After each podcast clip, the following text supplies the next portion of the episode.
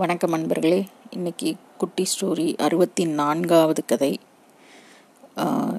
இது வந்து ராமகிருஷ்ண பரமஹம்சர் வந்து ஒரு உண்மையான துறவிகளின் அடையாளம். அவரோட அவருக்கு அவருடைய சீடரா தன்னைத்தானே இணைத்து கொண்ட ஒரு மனிதர் வந்து பரமஹம்சரோட அவருக்கு ஏற்பட்ட ஒரு அனுபவ கதை தான் வந்து இந்த கதை. அந்த சீடராக தன்னை பாவிச்சுக்கிட்டு அவர் ரா பரமஹம்சர் ராமகிருஷ்ண பரமஹம்சரோடையே முழுவதுமாக இருந்த ஒரு செல்வந்தர். ஆக்சுவலாக அவர் வந்து ரொம்ப பணக்காரர். ஆனால் அந்த பணத்தை எல்லாத்தையும் ஒதுக்கி தள்ளிட்டு ராமகிருஷ்ண பரமஹம்சரோடையே தன்னை இணைச்சிக்கிட்டாரு. அப்போ அவருக்கு வந்து எப்படியாவது ராமகிருஷ்ண பரமஹம்சர் மூலமாக துறவரத்தை அடைஞ்சிடணும் அப்படின்னு அந்த செல்வந்தருக்கு ரொம்ப ஒரு ஆசை.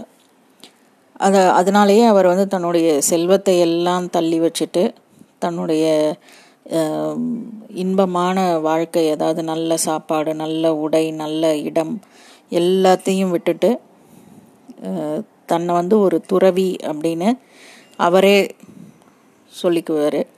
ஆனால் ப ராமகிருஷ்ண பரமஹம்சரால் அவர் வந்து துறவி துறவரத்துக்கு தீட்சை அளிக்கப்படாமல் இருந்தார். ராமகிருஷ்ணரும் அவரை வந்து அப்படியே ஒரு மாதிரி வெயிட்டிங்லேயே வச்சுக்கிட்டே இருந்திருக்காரு. ஒன்றும் அவரை பற்றி பெருசாக அவர்கிட்ட சொல்லலை. துறவரத்தை பற்றியோ எதுவுமோ அவர்கிட்ட சொல்லலை. ஆனால் இவர் வந்து தன்னுடைய செல்வத்தை எல்லாம் விட்டுட்டு நான் வந்து துறவி ஆக போகிறேன் அப்படிங்கிறதுல ரொம்ப இதாக இருந்திருக்காரு ஸ்டபனாக அப்போ வந்து ராமகிருஷ்ண பரமஹம்சருடைய மடத்தில் வந்து ஒரு விழா நடந்தது தான் அந்த விழாவினுடைய கடைசி அங்கமாக அன்னைக்கு வந்து நல்ல விருந்து படைக்கப்பட்டது எல்லாருக்கும். அப்போ வந்து அந்த செல்வந்தர் வந்து ராமகிருஷ்ண பரமஹம்சர் பக்கத்தில் தான் உட்காந்து உணவு இருந்துறாரு அப்போது பரமஹம்சருக்கும் சா இலையில வந்து சாப்பாடு எல்லா வகையான சாப்பாடும் வைக்கப்படுது. எல்லா இனிப்பு வகை கார வகை எல்லா விதமான நல்ல உணவும் வைக்கப்படுது. ராமகிருஷ்ண பரமஹம்சர் வந்து எந்த உணவையுமே வந்து தடுக்கவும் இல்லை. அதே நேரத்தில் எந்த உணவையும் திரும்பி கொடுங்கன்னு கேட்டு வாங்கி சாப்பிடவும் இல்லை. அவங்க இலையில என்ன பரிமாறினாங்களோ அதை மட்டும் சாப்பிட்டுட்டு இருந்தார். இந்த செல்வந்தரும் அதே மாதிரி பக்கத்தில் உட்காந்து நல்லா சாப்பிட்டுக்கிட்டு இருந்தார். அப்போது இந்த செல்வந்தரோட இலைக்கு வந்து ஒரு ரொம்ப கசப்பான ஒரு ஊறுகாய் வந்து பரிமாறப்படுறதுக்கு இருந்தது. ராமகிருஷ்ண பரமஹம்சருக்கு நல்லா தெரியும். செல்வந்தருக்கு வந்து அந்த கசப்பு ஊறுகாய் பிடிக்காது. அவர் சாப்பிட மாட்டார் அப்படின்னு. அதனால அவரே வந்து இல்லை அவருக்கு அதை பரிமாறாதீங்கன்னு சொன்னாராம். ஆனால் வேண்டான்னு சொல்லி அதை வந்து தடுக்கிறதுக்குள்ள ஒரு கரண்டி விழுந்துருச்சு அவருக்கு அந்த செல்வந்தரோட இலையில. அப்போ அந்த செல்வந்தர் என்ன பண்ணியிருக்காரு அந்த ஊறுகாயை தள்ளி வச்சுட்டு மற்றதை சாப்பிட்ருக்காரு அப்போ வந்து ராமகிருஷ்ண பரமஹம்சர் வந்து இவர் காதில் மட்டும் விழுற மாதிரி சொல்லியிருக்காரு. துறவரம்ங்கிறது வந்து நமக்கு கிடைச்சத முழுசாக திறக்கிறது மட்டும் கிடையாது. அதாவது நமக்கு பிடிச்ச விஷயம் கிடைச்ச விஷயத்த மட்டும் துறக்கிறது கிடையாது.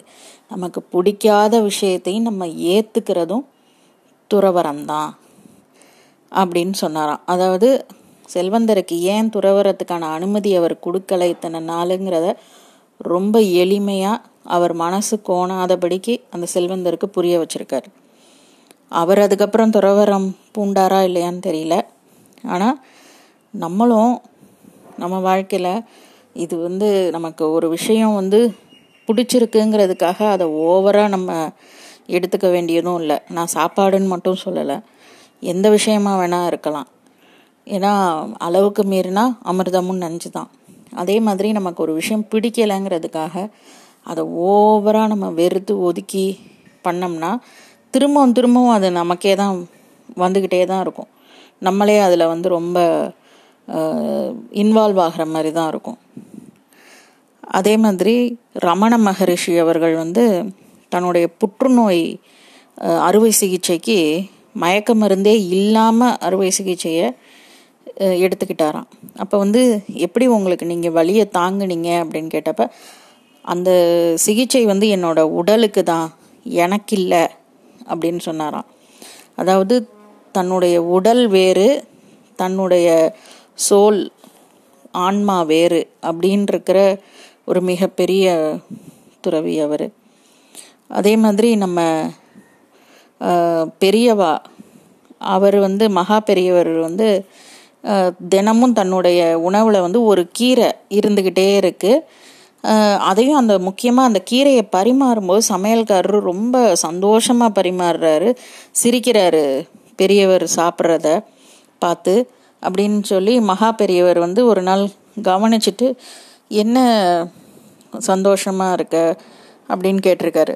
அப்போ வந்து அந்த சமையல்காரர் சொல்கிறாரு உங்களுக்கு அந்த கீரை வந்து ரொம்ப பிடிச்சிருக்கு.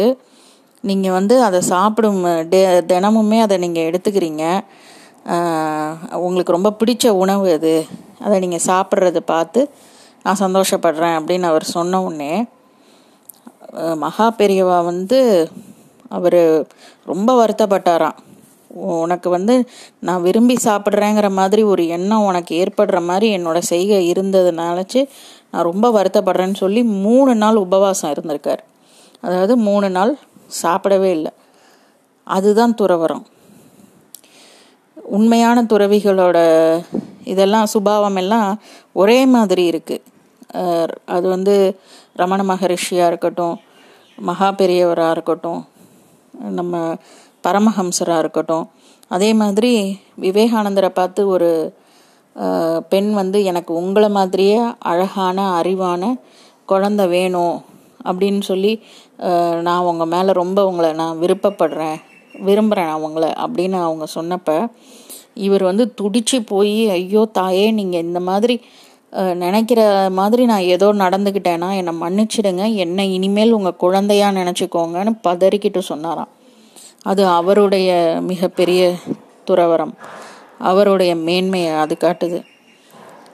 இந்த மாதிரி நம்ம வந்து ராமர் நம்ம இந்த ராமாயணத்தை எடுத்துக்கிட்டாலும் ராமன் வந்து உனக்கு வந்து நாடு ஆள்ற பட்டாபிஷேகம் நாளைக்கு அப்படின்னு சொன்னப்பவும் சரி இலை காடுறையப்போ அப்படின்னு சொல்லப்பட்டப்பவும் சரி ஒரே மாதிரி ரியாக்ஷன் தான் காட்டினாரு அப்படின்னு ராமாயணத்தில் படிச்சிருப்போம்.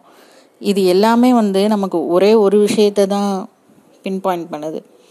நம்ம அவங்க அளவுக்கு பெரிய ஞானிகளாவோ துறவிகளாவோ இருக்க முடியாது முடியாது முடியலைனாலும் பரவாயில்ல. சராசரி மனுஷனாக மனுஷ வாழ்க்கையில் இருக்கும்போதே கொஞ்சம் யோசிக்கலாம். எதையுமே வந்து ஏற்றுக்கிறதும் வெறுத்துக்கிறதும் ஒரு அளவாகவே பண்ணுவோமே. யோசிப்போமா? நன்றி.